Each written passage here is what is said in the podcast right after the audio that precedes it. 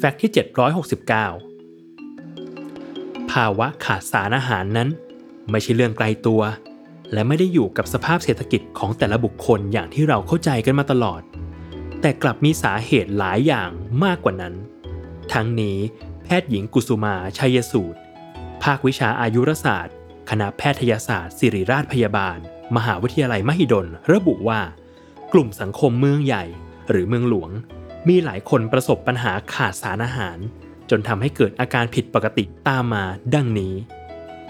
ข้อที่ 1. เหนื่อยง่าย อ่อนเพลีย อาการเบื้องต้นของภาวะขาดสารอาหาร มักพบในรายที่มีการขาดวิตามิน B ต่างๆ ธาตุเหล็ก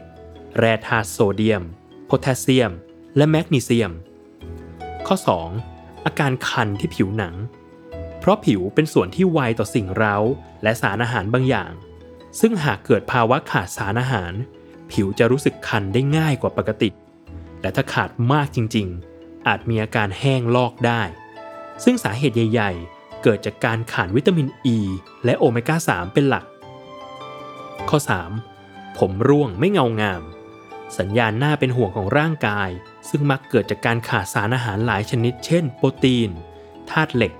วิตามิน B ต่างๆ สังกะสี วิตามิน A วิตามิน E